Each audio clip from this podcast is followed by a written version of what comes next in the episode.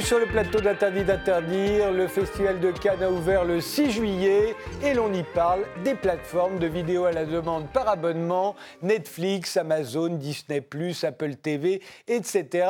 On y parle de chronologie des médias, mais aussi du SMAD entré en vigueur le 1er juillet qui veut imposer aux plateformes, en fonction de leur chiffre d'affaires en France, des obligations d'investissement dans la création audiovisuelle et cinématographique de notre pays. Et puis surtout, on se demande si les les de cinéma ont encore de l'avenir, si l'avenir du cinéma, ce ne sont pas les plateformes, justement. Pour en débattre, nous avons invité Jean-Baptiste Toré, euh, historien, ex-critique de cinéma. On vous doit notamment un livre de référence sur le cinéma américain des années 70, mais aussi 26 secondes, l'Amérique éclaboussée, sur l'influence de l'assassinat de Kennedy sur le cinéma. Il y a vos films aussi. Le dernier, c'est Michael Cimino, Un mirage américain, qui sortira en, en salle en novembre. Et puis vos conférences filmées sur YouTube. Euh, Jean-Baptiste Toré, vous êtes le premier à qui je pose la question. Est-ce que les plateformes sont l'avenir du cinéma d'après vous?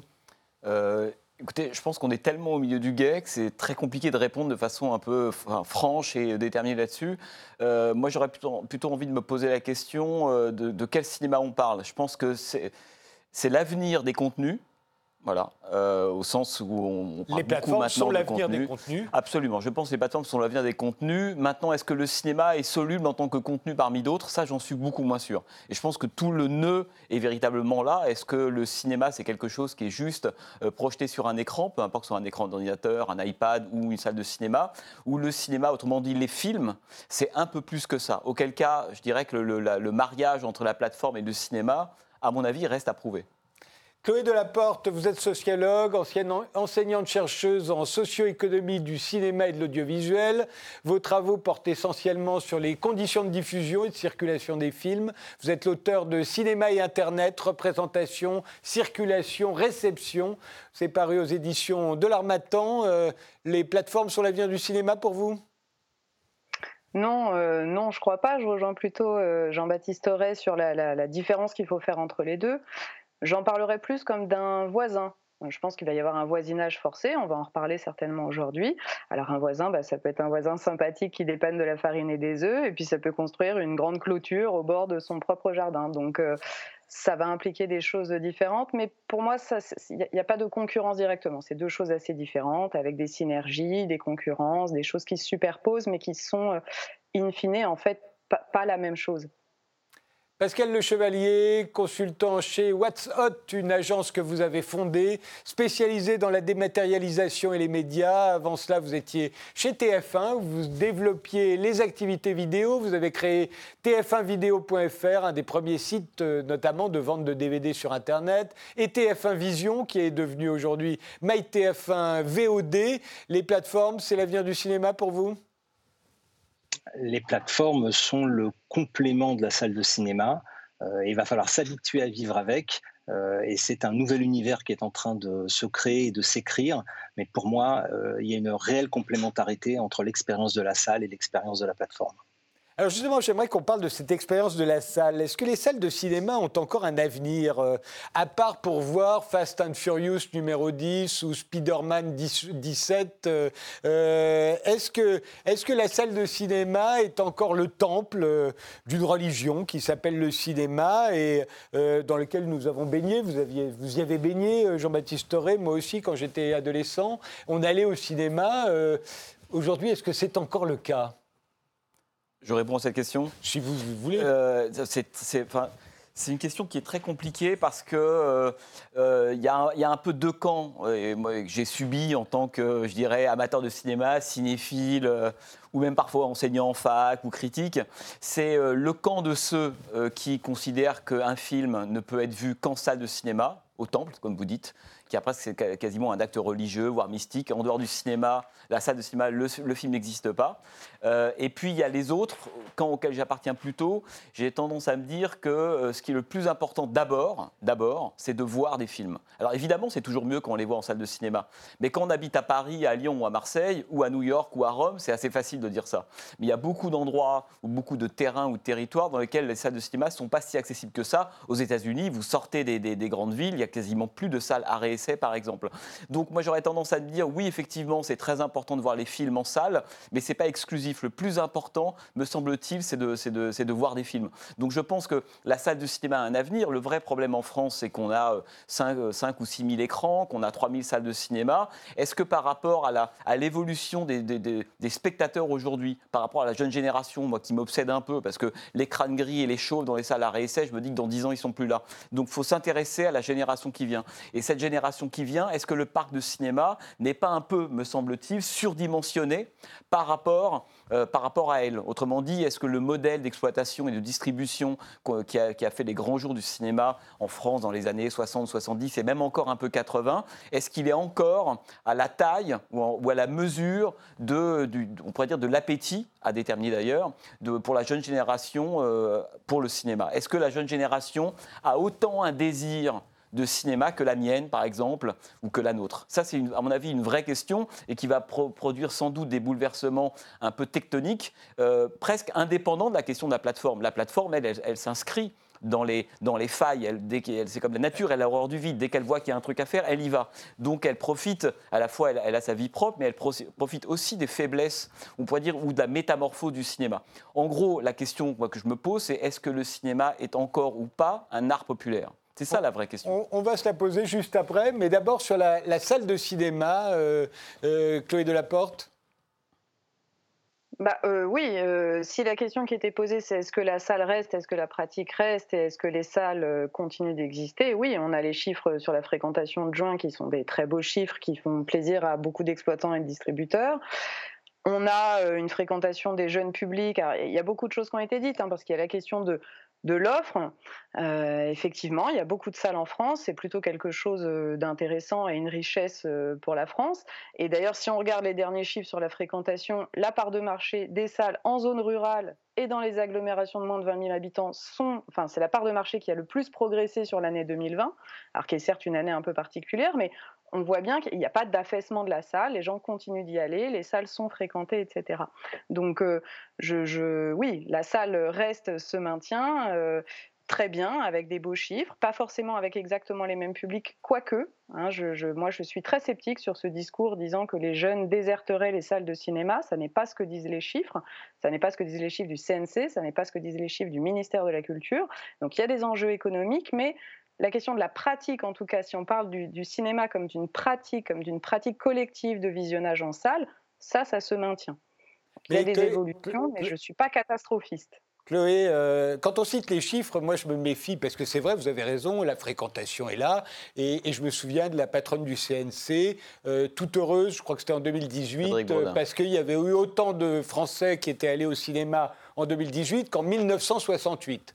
Euh, je crois que c'est vous qui aviez fait euh, des commentaires sur ce sujet euh, à l'époque dans le magazine Lui, Jean-Baptiste Toré, en disant que oui, certes, ils étaient aussi nombreux, mais ils n'étaient pas du tout allés voir les mêmes films. C'est-à-dire qu'en 68, on allait voir Kubrick, on allait voir Le Lauréat, on allait voir. C'était ça les films qui avaient le plus marché. C'était des films qu'on voit encore 50 ans plus tard.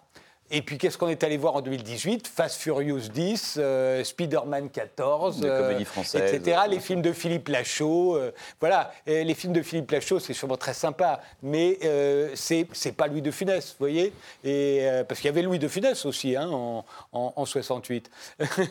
Donc, c'est pour ça, la fréquentation, ok, mais qu'est-ce qu'on va voir?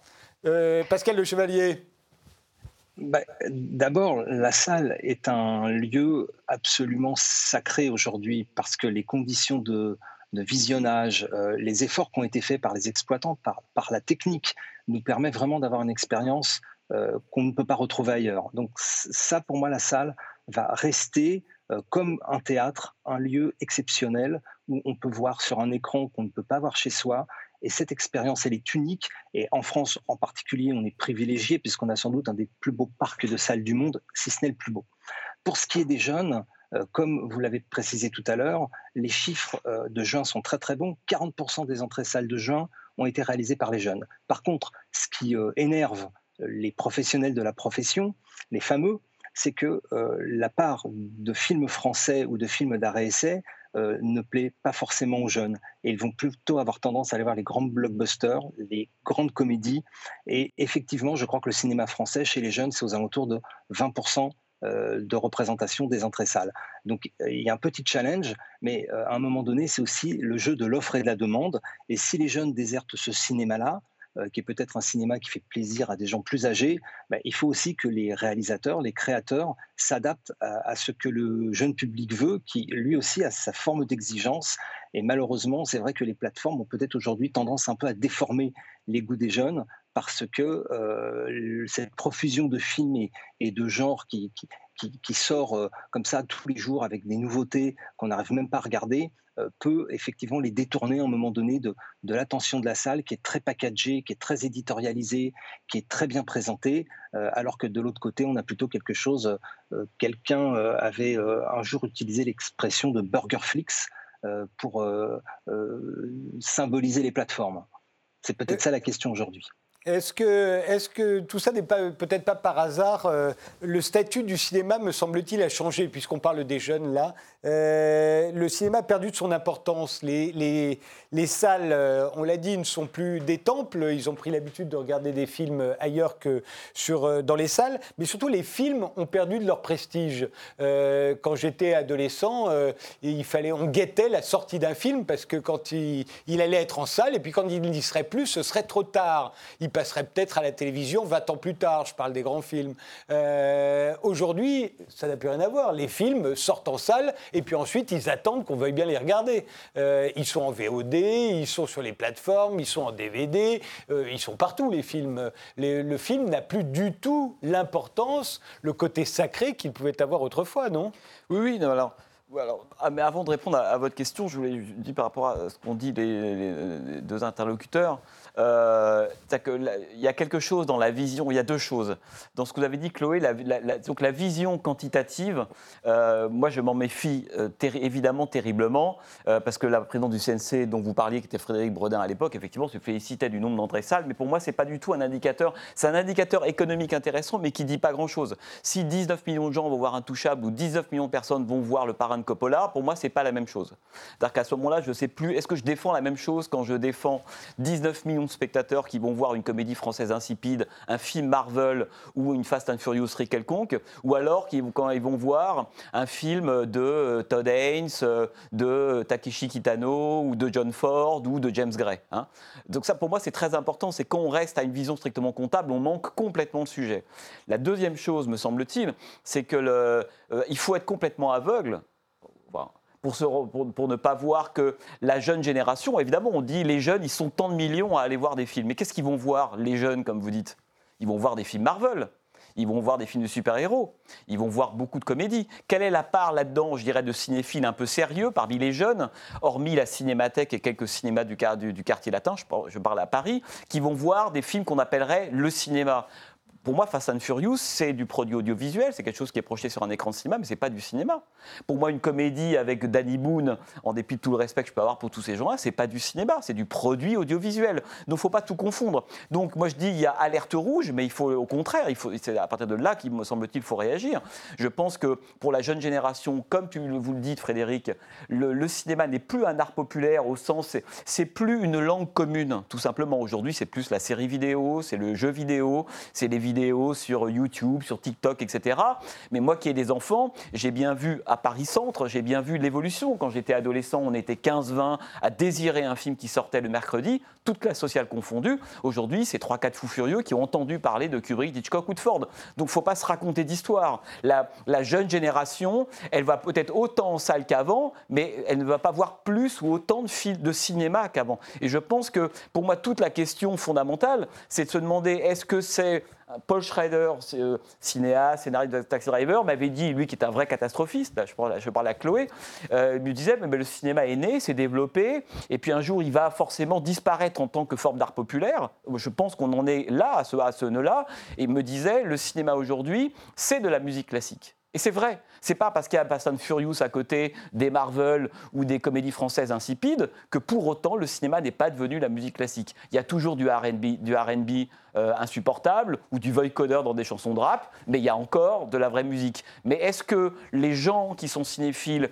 qui s'intéressent au cinéma en tant qu'art, hein, et pas uniquement en tant que demande par rapport à un public, quand vous avez dit tout à l'heure, oui, mais il faut que les plateformes et les cinéastes euh, répondent un peu aux exigences du jeune public. Mais non, au nom de quoi les, euh, les, cinéastes devraient répondre à l'exigence d'un jeune public Si le jeune public doit voir que Marvel, faut éduquer les gens. La qualité du regard, elle est capitale. On ne peut pas suivre uniquement aveuglément la question du marché, me semble-t-il.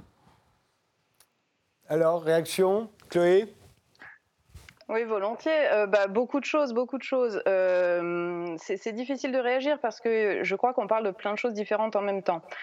On ne peut pas opposer le cinéma comme euh, marché ou le cinéma comme produit audiovisuel ou le cinéma comme industrie culturelle qui produirait des contenus versus quelque chose qui en serait complètement détaché et qui serait le cinéma comme art, euh, qui ne passerait pas par des circuits marchands, qui ne chercherait pas à faire d'entrée salle, etc.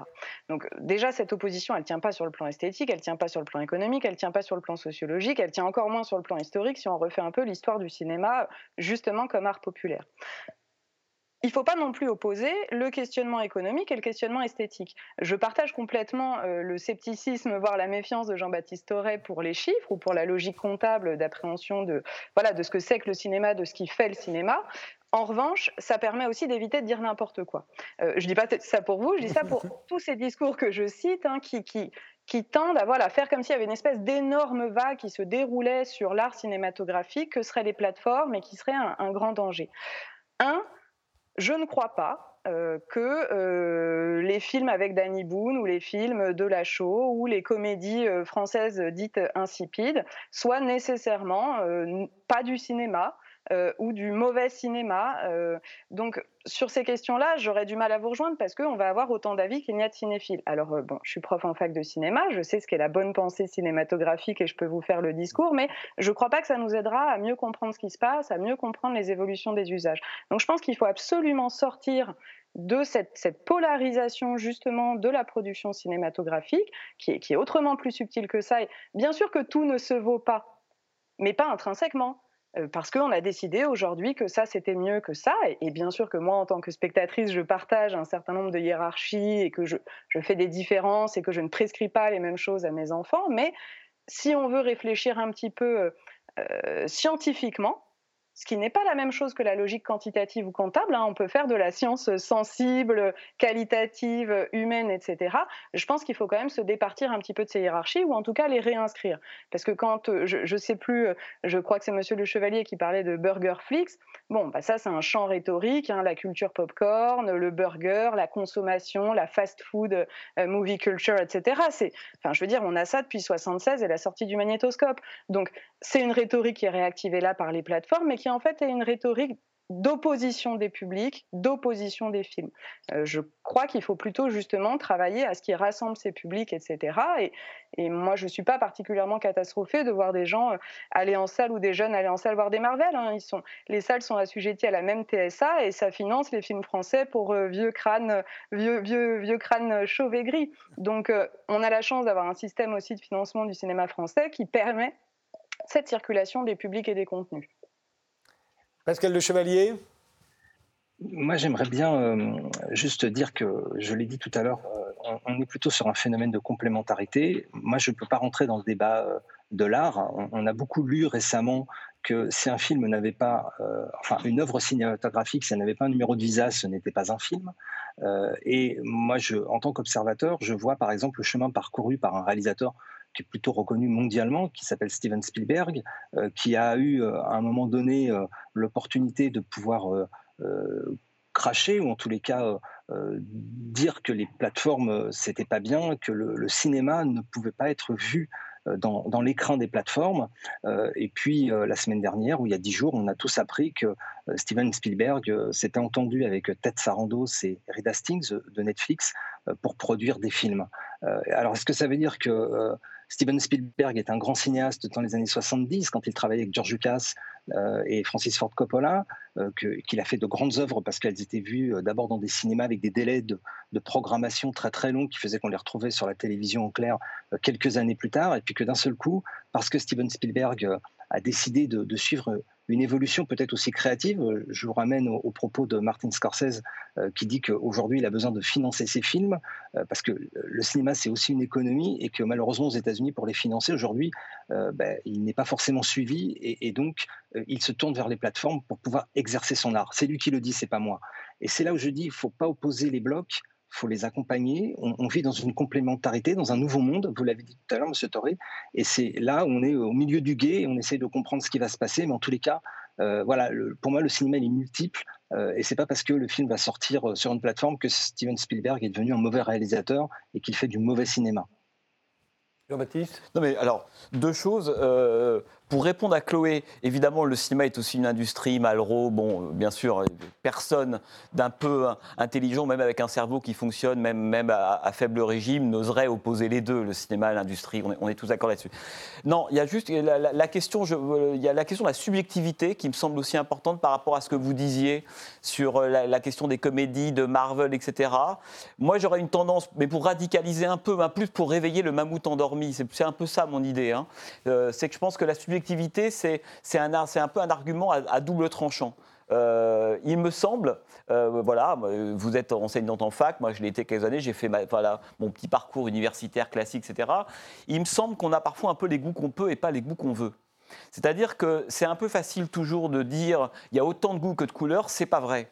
Quelqu'un qui a toute sa, vue, toute sa vie, pendant 2-3 ans, a vu des films d'Antonioni, euh, de Jacques Tati, de John Ford et de Peckinpah, à la fin, sa subjectivité ne sera pas de même nature et n'aura pas la même valeur que celui qui aura vu que des films Marvel. Alors oui, la, subjectivité, c'est comme les films d'auteur. Les films d'auteur, un film d'auteur ne dit rien en soi. La question, c'est est-ce qu'il y a des bons films d'auteur? Tout le monde est un auteur, même le pire ou le plus médiocre des cinéastes. La question, c'est est-ce qu'il y a des bons auteurs? Donc ça, c'était pour, pour, répondre à cette question-là. Et par rapport à ce que vous avez dit, Monsieur Chevalier, je suis tout à fait d'accord.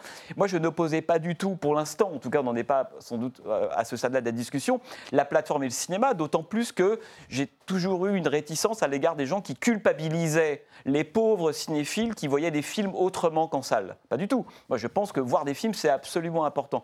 la question de la plateforme, euh, à mon avis, est complètement différente. C'est est-ce que la plateforme va. C'est pour ça que, me semble-t-il, on est au milieu du guet aujourd'hui. C'est pour ça que c'est difficile de, statuer de façon un peu terminale, parce que la plateforme a continué en draguant plutôt les cinéphiles. On va chercher Scorsese, Bong les frères Safdie, Irishman, évidemment. On a tout trouvé ça formidable à 70% comme se félicitait le, patron de Netflix.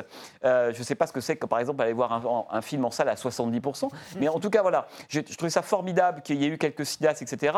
Mais à mon avis, la plateforme, les plateformes, soit Netflix, Amazon ou autres, euh, ils ont l'occasion de produire une vraie diversité c'est ça, à mon avis, l'enjeu pour les plateformes aujourd'hui. Euh, comme il y a eu le nouvel Hollywood à la fin des années 60, il y a un marché pour ça de 100, 150 000 personnes. C'est pas énorme, mais est-ce que l'état du marché aujourd'hui, c'est pas une agrégation de petits marchés? Est-ce que le Netflix va pas aller vers le fait de faire des films pour ces différentes niches? Ou alors il y a un désir totalitaire qui est d'imposer ce que vous appelez des contenus, mot que je ne supporte absolument pas, et d'imposer le même contenu à tout le monde. Alors numériquement, ça marche évidemment qu'il y aura dix fois plus de personnes qui iront voir Wonder Man 22 euh, ou alors Batman 14 plutôt qu'aller voir un film de Bong Joon-ho ou de Frère Safdie ou de, de, Noël de Noah Baumbach par exemple. Ça c'est vrai. Mais si Netflix a l'intelligence de se dire qu'il faut qu'il y ait plusieurs conceptions du cinéma, effectivement le blockbuster, mais à côté de ça, un autre type de film, type Nouvelle Hollywood, là, à mon avis, la plateforme peut devenir intéressante puisqu'elle va pallier au manque aussi de la production du cinéma qui n'est pas non plus euh, toute blanche là-dedans. Hein. Le succès des plateformes vient, me semble-t-il, aussi par moment d'un défaut ou d'une faiblesse du système, notamment en France, de production, de distribution, d'exploitation, d'aide, le CNC, enfin on connaît tout ça. Euh, on a juste deux minutes avant la, pause, mais euh, réponse de Chloé Delaporte, et puis je vous redonnerai la parole après. Bah, c'est pas vraiment une réponse. On, mélange deux choses. Hein. Je redis, on oppose bon et mauvais film et on oppose salle et plateforme. Sauf qu'aucun des deux, aucune de ces deux, aucun de ces deux systèmes d'opposition n'est parfaitement valide. Euh, là, Jean-Baptiste Torres cite Bombard qui fait des séries aussi pour Netflix. Netflix, je veux dire, les contenus, pour utiliser le mot, bien sûr que je sais ce qu'est la charge symbolique du mot, mais c'est quand même en ces termes que euh, c'est monétisé quand Netflix euh, produit du contenu ou va produire un film, c'est pas Netflix qui produit, c'est Netflix qui produit appuyé sur une société de production, sur euh, des équipes créatives, des créateurs et des créatrices, en l'occurrence là euh, français et, peut-être qu'on reparlera de ça. Donc Netflix n'est pas tout seul, c'est pas une espèce de machine qui fonctionne, ça s'appuie aussi sur des savoir-faire créatifs, artistiques qui sont travaillés dans d'autres dans d'autres champs ou dans d'autres espaces cinéphiliques. Donc ça ne veut pas dire que tout ça se vaut ni sur le plan qualitatif, ni sur le plan esthétique, ou que sur le plan économique, il ne faudrait pas faire de distinction. Moi, je suis absolument partisane d'une régulation, d'un encadrement, euh, d'un assujettissement des plateformes aux obligations de financement, etc. Justement parce qu'il faut arrêter d'opposer et qu'il y a un moment, quand il y a des concurrences ou des synergies d'usage, il faut qu'il y ait des concurrences et des synergies économiques. On va faire euh, une pause et on se retrouve juste après.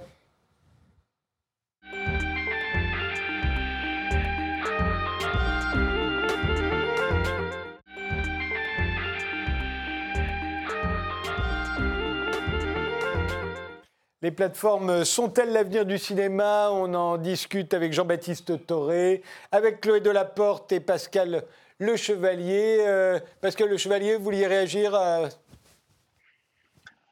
Je crois qu'on va, on va tomber d'accord. On est face à un nouvel environnement, euh, que toutes les œuvres ont le droit de vivre, qu'elles vont trouver leur place à tel ou tel endroit.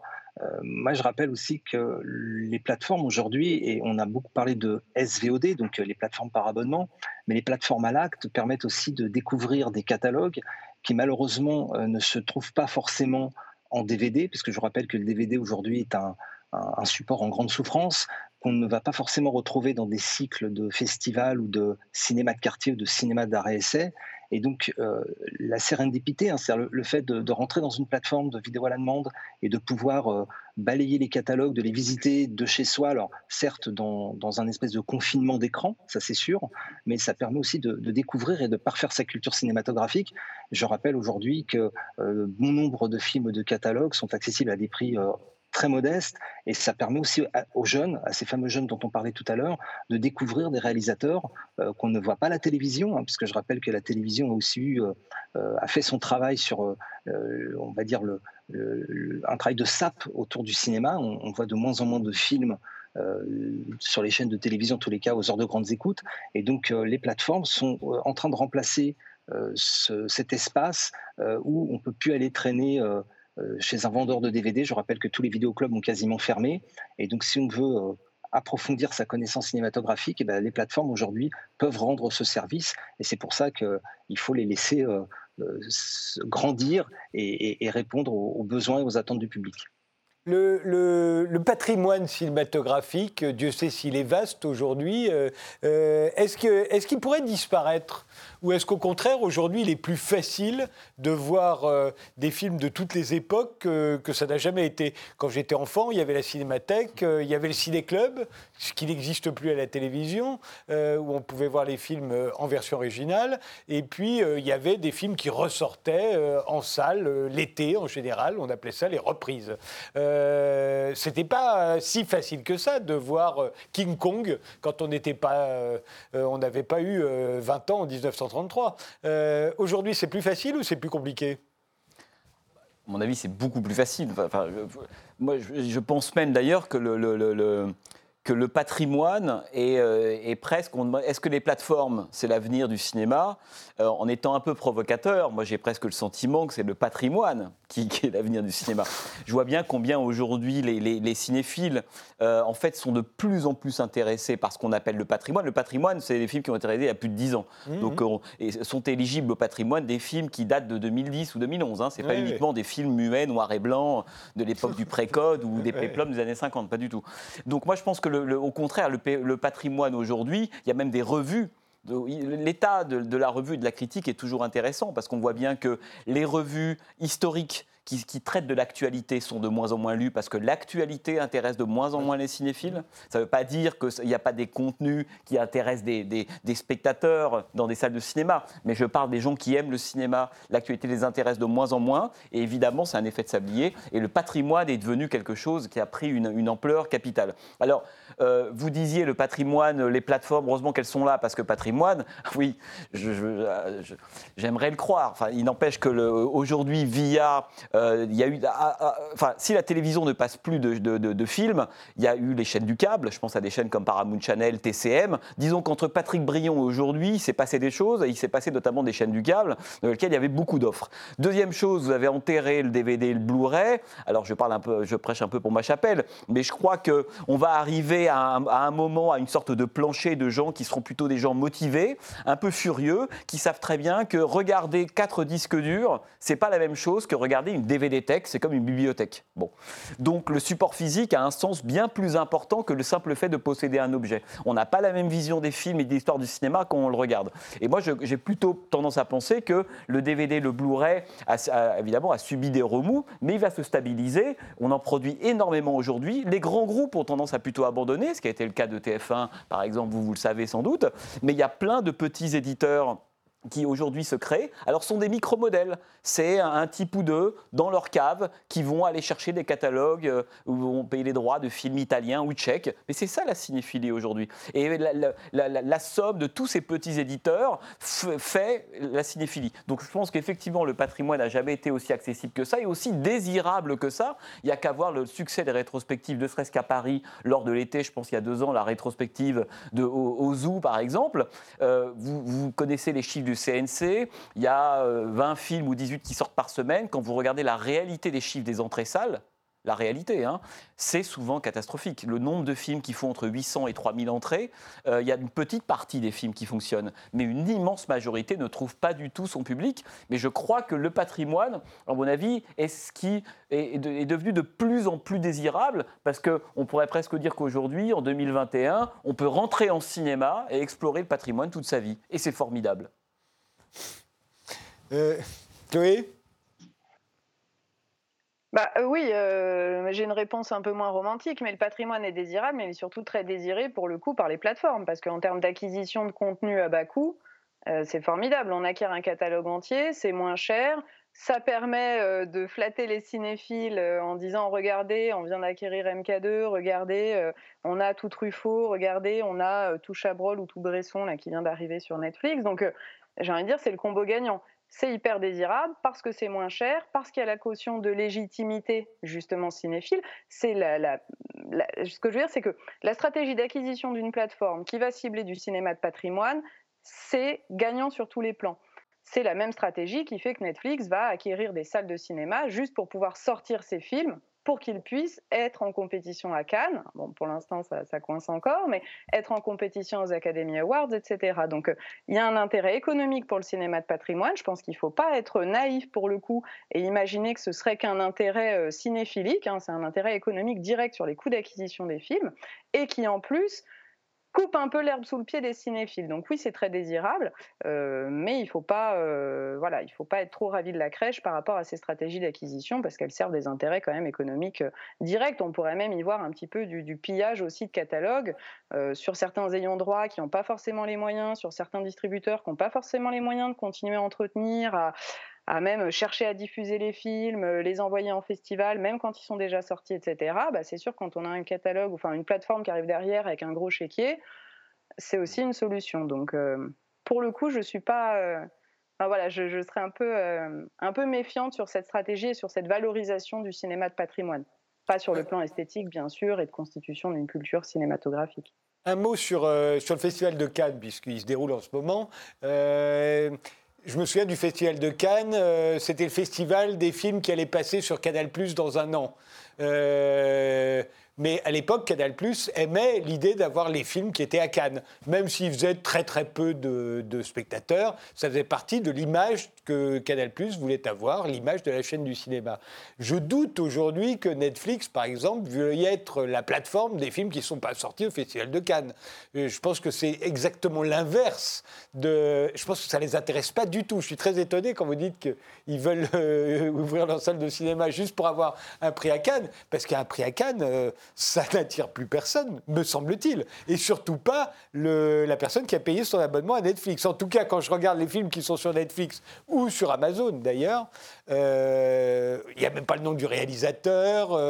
on est dans un autre monde. Quoi. Cannes et ça, ça n'a rien à voir, non, Chloé? Bah, pas tant que ça. C'est-à-dire qu'à la fois, effectivement, en termes d'éditorialisation, quand on est sur des plateformes de type Netflix, Amazon Prime Video, on est sur une éditorialisation, je, fais allusion à la, mention du nom du, réalisateur ou de la réalisatrice, qui n'existe pas. Donc on est sur une éditorialisation de type très commercial, où on n'a pas forcément les informations qui intéressent un ou une cinéphile. Mais l'intérêt de Netflix, et d'Amazon, mais en particulier Netflix, pour Cannes et pour ces grandes compétitions, il est très très important. Ils ont créé en termes d'algorithmes de recommandation, on n'en parle pas là, mais c'est quelque chose aussi qui caractérise les plateformes, hein, en termes de construction du goût. Jean-Baptiste Auré parlait tout à l'heure et disait, j'ai noté la formule, on a les goûts qu'on peut. Bah, ça, c'est aussi des produits des recommandations algorithmiques. Il y a des catégories maintenant proposées par Netflix qui sont films primés, séries ayant reçu un Emmy. Euh, films primés dans une compétition internationale. La stratégie d'acquisition de Netflix depuis trois ans, elle est d'acquérir les films qui ont reçu le prix du jury à Cannes. J'ai perdu mon corps pour je ne sais plus quel territoire, l'Amérique du Sud, une partie de l'Europe, etc. Donc non, non, il y a un intérêt très sérieux mmh. de Netflix pour ces contenus-là. En revanche, c'est pas parce qu'ils vont réussir à les monétiser en termes financiers. Effectivement, ça suscite peu d'intérêt. Mais mmh. il faut l'image cinéphilique. C'est la même chose que, que Canal+, qui, là, par exemple, a acquis les euh, droits de diffusion des grandes cérémonies de remise de prix cinématographiques qui diffusent les lumières de la presse internationale depuis deux ans. C'est absolument pas rentable pour eux, ça leur coûte euh, pas mal d'argent, mais ça permet à Canal+, malgré la baisse de ses investissements dans la production du cinéma français, de continuer à se dire chaîne du cinéma. Donc, en termes de soft power, en termes de diplomatie, en termes de, de poids sur les politiques publiques, c'est quand même pas négligeable. Pierre Le Chevalier Netflix euh, l'explique dans chacune de ses interviews. Euh, ils ont besoin de gagner des prix, donc d'être présents, alors en particulier aux États-Unis, et si possible avec euh, les cinémas qu'ils ont rachetés, de pouvoir postuler aux Oscars, parce qu'ils se construisent une image et ils se construisent aussi une image vis-à-vis peut-être des, des créateurs, des, auteurs les, plus réticents en montrant qu'ils ont acquis une légitimité, qu'ils aiment le cinéma, ils le disent. Vous savez, euh, c'est une société qui, euh, fonctionne beaucoup euh, avec des punchlines, et aujourd'hui, ça fait partie des arguments, comme le dit Chloé, de déploiement et de conquête de Netflix, de dire nous sommes les amis du cinéma, et donc on, on accorde une place aux films primés, que ce soit à Venise. Je rappelle que Netflix a fait de très très grosses acquisitions dans un festival qui était le festival de, tous les éditeurs et distributeurs indépendants qui était Toronto. Euh, Netflix et Amazon ont fait des razzias de films en achetant des films à des prix qui défiaient toute concurrence parce qu'ils veulent être aussi aimés de la profession. Euh, c'est aujourd'hui devenu, au-delà d'une plateforme, Netflix est devenu un studio. Et ça, c'est aussi ce qui préfigure le marché de demain. Netflix est devenu un studio. Et, un studio qui récolte beaucoup d'Oscars, hein, puisque je crois que l'année dernière, euh, c'est le studio qui a récolté le plus d'Oscars. Alors, cela dit, est-ce que les Oscars récompensent vraiment les bons films euh, Les films qui resteront? Son histoire, a priori, nous dit le contraire. Mais oui, puis c'était une année atypique. Hein, l'année dernière, euh, je rappelle qu'il n'y avait que les plateformes qui concouraient puisque les salles de cinéma étaient fermées. C'est vrai, c'est juste. Jean-Baptiste? Non, non, mais juste un, tout petit mot sur la question du, de, de, de, de l'accès du patrimoine via les plateformes. Euh, vous posiez tout à l'heure la question, Frédéric, est-ce que le patrimoine est disponible? Il l'est, et notamment via la question des DVD Blu-ray. Enfin, euh, je vais sur Netflix. Le simple fait qu'il n'y ait pas le nom du réalisateur, enfin, je ne sais pas, c'est quelque chose d'hallucinant c'est pas un détail. C'est pas une, c'est hallucinant. C'est comme si on allait euh, chez un libraire quelconque et on avait des titres de livres euh, et, qu'on faisait l'économie des gens, des auteurs qui ont écrit les livres. C'est qu'on est capable aujourd'hui de vendre Fast and Furious. Il y a le casting, mais on ne sait pas avec qui c'est. Il y a quelques mots clés poursuite en voiture, bikini, action, très bien. et on va aller voir, euh, je sais pas, moi, Monsieur Klein ou un flic de Melville, et là, le nom de Melville n'apparaîtra pas. C'est hallucinant. Donc, est-ce qu'on peut vraiment se targuer d'aller promouvoir le patrimoine, indépendamment de la dimension un peu cynique dont Chloé euh, parlait tout à l'heure, euh, lorsqu'on ne met même pas le nom du réalisateur? Je ne comprends même pas, d'un point de vue stratégique, comment Netflix a fait pour oublier ça, mais au moins pour donner le champ. Vous êtes un peu sévère, parce que quand ils nous sortent tous les Truffauts, il y a écrit Truffaut là. Bien entendu. Parce qu'il y a une opération marketing sur Truffaut. Absolument. Donc, mais, lorsque la plupart des films qui sont rachetés par Netflix, produits par Netflix ou récupérés en bout de coup par Netflix, le nom de réalisateur n'apparaît pas, c'est quand même, me semble-t-il, incroyable. Deux, le patrimoine, c'est pas uniquement mettre un film sur une plateforme et sur une bande passante. Le patrimoine, dans le cas du DVD Blu-ray, c'est un accompagnement éditorial, sont des bonus, sont des suppléments, sont des entretiens. C'est-à-dire que quand vous allez effectivement sur la, case Truffaut de Netflix, eh ben, je vais regarder un film de Truffaut, alors Dernier Métro, peu importe, un Fahrenheit, très bien. Mais est-ce que je vais produire un contenu éditorial qui va accompagner le film, le, prolonger vis-à-vis de l'œuvre du cinéaste, de sa période, etc. Le DVD Blu-ray reste de ce point de vue-là incomparable. Que le même film proposé sur Netflix euh, ou le même film proposé par un éditeur de DVD Blu-ray indépendant, c'est pas du tout la même chose. Le, oui, il y a l'accès au patrimoine, mais il y a un accès aveugle d'un côté, je veux dire un, peu voilà dans la grande masse, et il y a un accès informé de l'autre. Et dernière chose que vous disiez tout à l'heure, moi je pense que pour moi l'enjeu aujourd'hui, c'est de se dire, mais Netflix va prendre les plateformes une place de plus en plus importante. Est-ce qu'ils vont être capables en fait de produire c'est ça pour moi. Parce que quand on voit les films 100% Netflix, je parle 100% Netflix, je ne parle pas de films qui ont été conçus à l'extérieur de l'ancien système, rachetés in fine par Netflix. Scorsese, il y en a beaucoup d'autres, et plutôt des films réussis, etc. Je parle des productions Netflix. Donc on voit les compétences des gens de Netflix. C'est catastrophique, les films 100% Netflix. 95% ce sont des navets, des films totalement formatés, des formules, il y a un effet de régression, c'est quelque chose d'incroyable. Donc pour moi, la chance de Netflix, c'est de se dire, ou bien effectivement, ils, se disent que ces films qui sont des navets cartonnent, auquel cas bah, tout va bien, rien de neuf sur le soleil, les cinéphiles, ces 100 000 personnes, oublions-les, ou alors ils ont conscience qu'il y, a plusieurs marchés et qu'il va peut-être falloir apprendre à produire et apprendre à produire des films ou des contenus, des films différents que quand vous regardez aujourd'hui les films Netflix, c'est consternant, aussi bien esthétiquement, d'un point de vue dramaturgique, du point de vue du politiquement correct. Le cinéma, ça doit un peu chatouiller, ça doit gratouiller. On ne peut pas faire plaisir hein, à tout le monde en même temps. Et cette espèce de, volonté un peu œcuménique de Netflix de parler à tout le monde, donc à personne, fait qu'on produit des espèces, pour le coup, c'est presque du niveau du, du jeu vidéo ou de la mauvaise série B de l'époque. Donc pour moi, l'enjeu aujourd'hui, c'est de se dire, est-ce que Netflix a conscience, est-ce qu'elle a envie, et est-ce qu'il elle a la capacité d'être à la hauteur de ce que vous disiez? C'est bien d'être un studio, mais on peut, studio ne veut pas dire qu'on en est un. Est-ce qu'ils ont les, capacités, les qualités et le désir de produire vraiment des films autrement que toutes ces espèces de, films d'une heure 35 formatés, euh, voilà, qui, qui, font un peu mal à notre rétine et qui nous éduquent pas beaucoup, qui nous élèvent pas beaucoup. Alors c'est sûr qu'après 10 ans de films Netflix, on pourra voir des sous-Marvel mais on est aussi un peu responsable de la rétine des spectateurs, me semble-t-il. Chloé Delaporte? Bah, je suis, pas, euh, suis pas du tout d'accord avec Jean-Baptiste Ray euh, sur, sur deux choses. Un, parce que c'est précisément pas ce que fait Netflix de parler à tout le monde la stratégie de production de contenu et la stratégie d'acquisition de Netflix, c'est justement des micro-segments de marché et des micro-niches. Et donc, c'est pas du tout de produire des films qui plairaient à tout le monde, ce qui peut être pour le coup une stratégie de studio plus classique, type Major American, MCU, le Marvel Cinematic Universe, etc., où il y a cette volonté un peu de, voilà, d'aller toucher large, d'aller inonder la planète et, et tous les écrans du monde.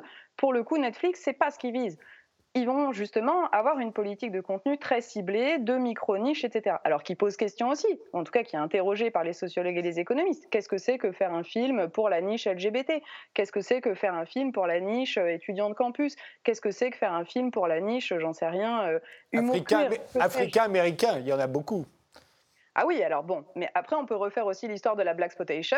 Euh, c'est pas les plateformes qui ont inventé ça non plus. Donc toutes les stratégies dont on est en train de parler depuis le début ne sont pas inventés ni par Netflix, ni par les autres acteurs, GAFAM, etc. Ça ne veut pas dire que c'est bien ou que c'est mal, ça veut juste dire que, j'ai envie de dire, c'est le capitalisme. C'est pas les plateformes. Donc, si on veut vraiment discuter économiquement de quelque chose, de l'accès des publics aux œuvres, de la fonction d'éducation, d'élévation du regard, de, l'esprit critique, etc., bah, je, pense qu'il faut avoir une discussion sur le modèle économique de production, de circulation des œuvres et de la culture. Mais c'est pas les c'est pas les plateformes. La plateforme, c'est une technologie de mise en relation numérique de, de choses. Bon on le fait pour euh, tout et n'importe quoi. Ce n'est pas la plateforme qu'il faut incriminer. Ce qu'il faut incriminer, c'est la concentration des entreprises du secteur au sein d'un petit nombre d'acteurs. Parce que si l'enjeu, c'est la diversité, c'est là que la diversité, elle est menacée. Pascal Le Chevalier euh, quand, je vous entends parler, je me pose une question, puisque le décret SMAD euh, vient d'être publié, et vous savez qu'il y a des obligations qui vont peser sur, sur ces plateformes. Euh, dont on dit qu'elles ne sont pas les amies du cinéma, mais il y a de fortes chances quand même que si euh, la chronologie des médias et toutes les discussions se terminent euh, dans de bonnes conditions, finalement, ces plateformes vont devenir les, principaux financiers mmh. du cinéma de demain. Donc, il va vraiment falloir réfléchir à comment on a envie de les traiter et de ne pas rentrer non plus dans des systèmes de, de, bashing systématique ou en tous les cas de, de décrier ce qu'elles font. Et puis surtout, comme l'a dit Chloé à l'instant, une des difficultés, c'est euh, cette espèce de verticalisation du monde des médias euh, qui est en train d'ailleurs de se produire en France. Hein. Je vous rappelle qu'il y a deux grands groupes qui vont se rapprocher. Et donc, on est en train de, découvrir un nouveau monde dont, les, paramètres d'existence vont complètement changer. Et au milieu de ça, il y a effectivement le cinéma qui est peut-être avec une bouée en train de lancer un OSS en, disant Sauvez-moi, sauvez-moi du capitalisme, sauvez-moi de, ces oligopoles qui vont massacrer la création. ça, on ne le sait pas. Mais c'est vrai qu'on est peut-être, le cinéma est peut-être menacé par ça, et donc euh, risque de, souffrir dans les années prochaines. Mais encore une fois, dans ces cas-là, il ne faut pas demander aux plateformes de venir euh, sauver le cinéma français euh, et la création mmh. si on considère que leur argent n'est pas le bienvenu, parce qu'ils ne font pas des beaux films.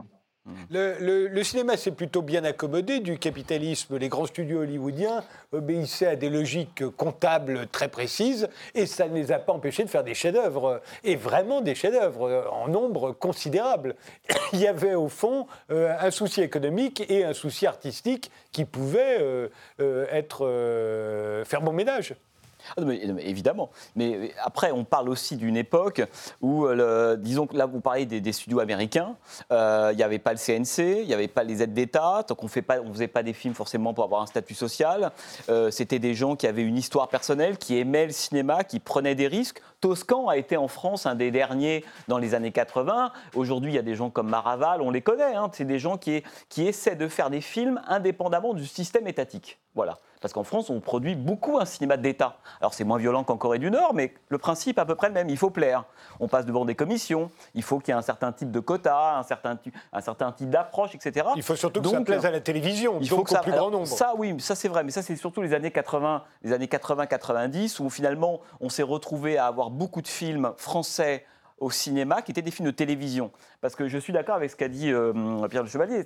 Enfin, euh, on attend beaucoup de Netflix et des plateformes. Parce que vous avez raison, ils vont prendre sans doute un rôle de plus, en plus important dans la production et dans, la, distribution et l'exploitation des films. C'est évident. Donc, ils ont des, devoirs. Et donc, moi, j'ai envie d'être extrêmement optimiste. Prenez au sérieux le rôle qui va vous être donné, qui est absolument capital, pour apprendre à produire des vrais films. Il ne faut pas mépriser les gens. Donc, moi, je crois beaucoup en Netflix.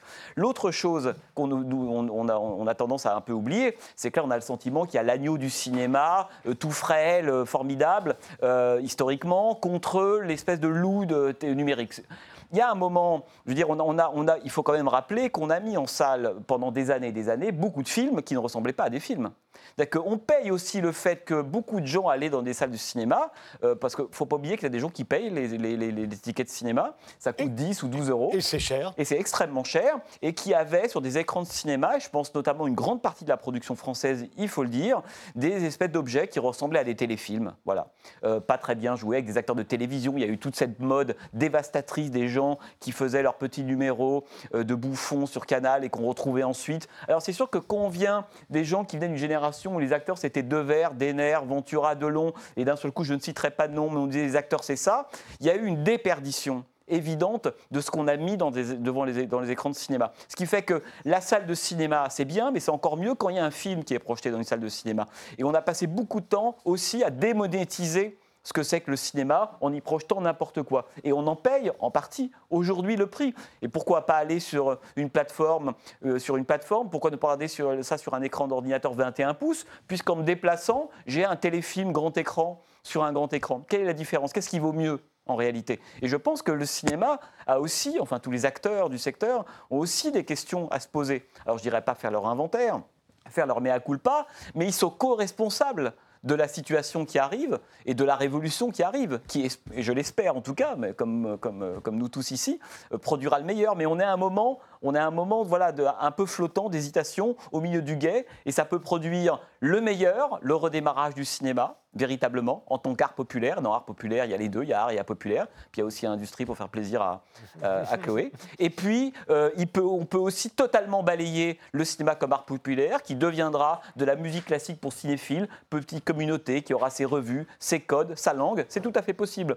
Le problème, c'est est-ce qu'on peut produire des films de qualité, des films de cinéma, lorsque le public in fine qu'on va toucher, c'est 100 000 personnes? C'est ça la vraie question. Dernier mot, Chloé Delaporte que de mépris, que de mépris pour les publics. Que d'amour. Euh, alors certainement que d'amour, mais il faut aller le chercher loin, hein, parce que quand même, euh, je dis non que j'aimerais pas être productrice de, films de cinéma et, vous entendre, parce que il y, a quand même une forme de passéisme cinéphilique qui fait que ce serait mieux avant. Sauf que quand j'entends ce qui est cité avant, enfin, je suis pas sûre que les parents des adolescents qui allaient voir les films du Nouvel Hollywood en 69, 70, 71, 72 étaient super contents que leurs enfants n'aillent pas voir du fin de classicisme hollywoodien. Donc euh, Jean-Baptiste Toré, qui connaît très bien ces périodes-là et qui connaît très bien ces champs-là et ces, ces objets-là, voit bien comment est-ce que c'est pris en contexte et comment est-ce que ce qui est la culture populaire de l'un et la culture élitiste de l'autre, et que c'est marqué aussi de façon euh, générationnelle. Donc, euh, moi, j'aimerais quand même qu'on me réponde qu'est-ce que c'est qu'un bon film, qu'est-ce que c'est qu'un mauvais, parce qu'on fait tous depuis le début comme si on voyait très bien de quoi on parlait. Et je suis désolée de faire la scientifique euh, relou du débat, mais sur quel indicateur on mesure ça? Si c'est la seule subjectivité de Jean-Baptiste Torret, je crains que ce soit un peu limité pour penser les politiques culturelles à l'échelle mondiale. Donc, s'il y a autant de subjectivité, et que bien sûr elle s'accorde, certes, mais il faut à un moment euh, prendre un peu de large et justement revenir. Moi, je crois qu'une des choses les plus intéressantes qui a été dite au début, et je, m'arrêterai là-dessus, c'est justement ce qu'a dit Jean-Baptiste Ray. Il faut que les gens voient des films, le plus de films possible, le plus de meilleurs films possible certainement, mais voir des films, c'est quand même peut-être ce qui reste aujourd'hui là, dans cette période de transition, le plus important. Je dis ça, c'est clairement un appel au maintien de l'ouverture des salles, quelle que soit la situation sanitaire. Pascal Le Chevalier, un dernier mot très vite. Très vite, eh ben, je vais citer Le Mépris, où euh, Jack Palance euh, dit que son cinéma euh, va fermer, va être remplacé par un prix unique, et dit le cinéma est mort. Et Michel Piccoli lui répond en lui disant non, non, je crois que le cinéma ne mourra jamais. Ça, c'est dans un film de Godard, et le nom de Godard est cité au début du film. Vous voyez ce que je veux dire? Il faut y penser quand, dans le cadre des plateformes. Merci tous les trois d'avoir participé à ce débat. Merci de nous avoir suivis et rendez-vous euh, au prochain numéro, mais surtout euh, euh, à la fin du mois d'août, puisque ce sont désormais les vacances que je vous souhaite très agréables. On se retrouve dans un mois.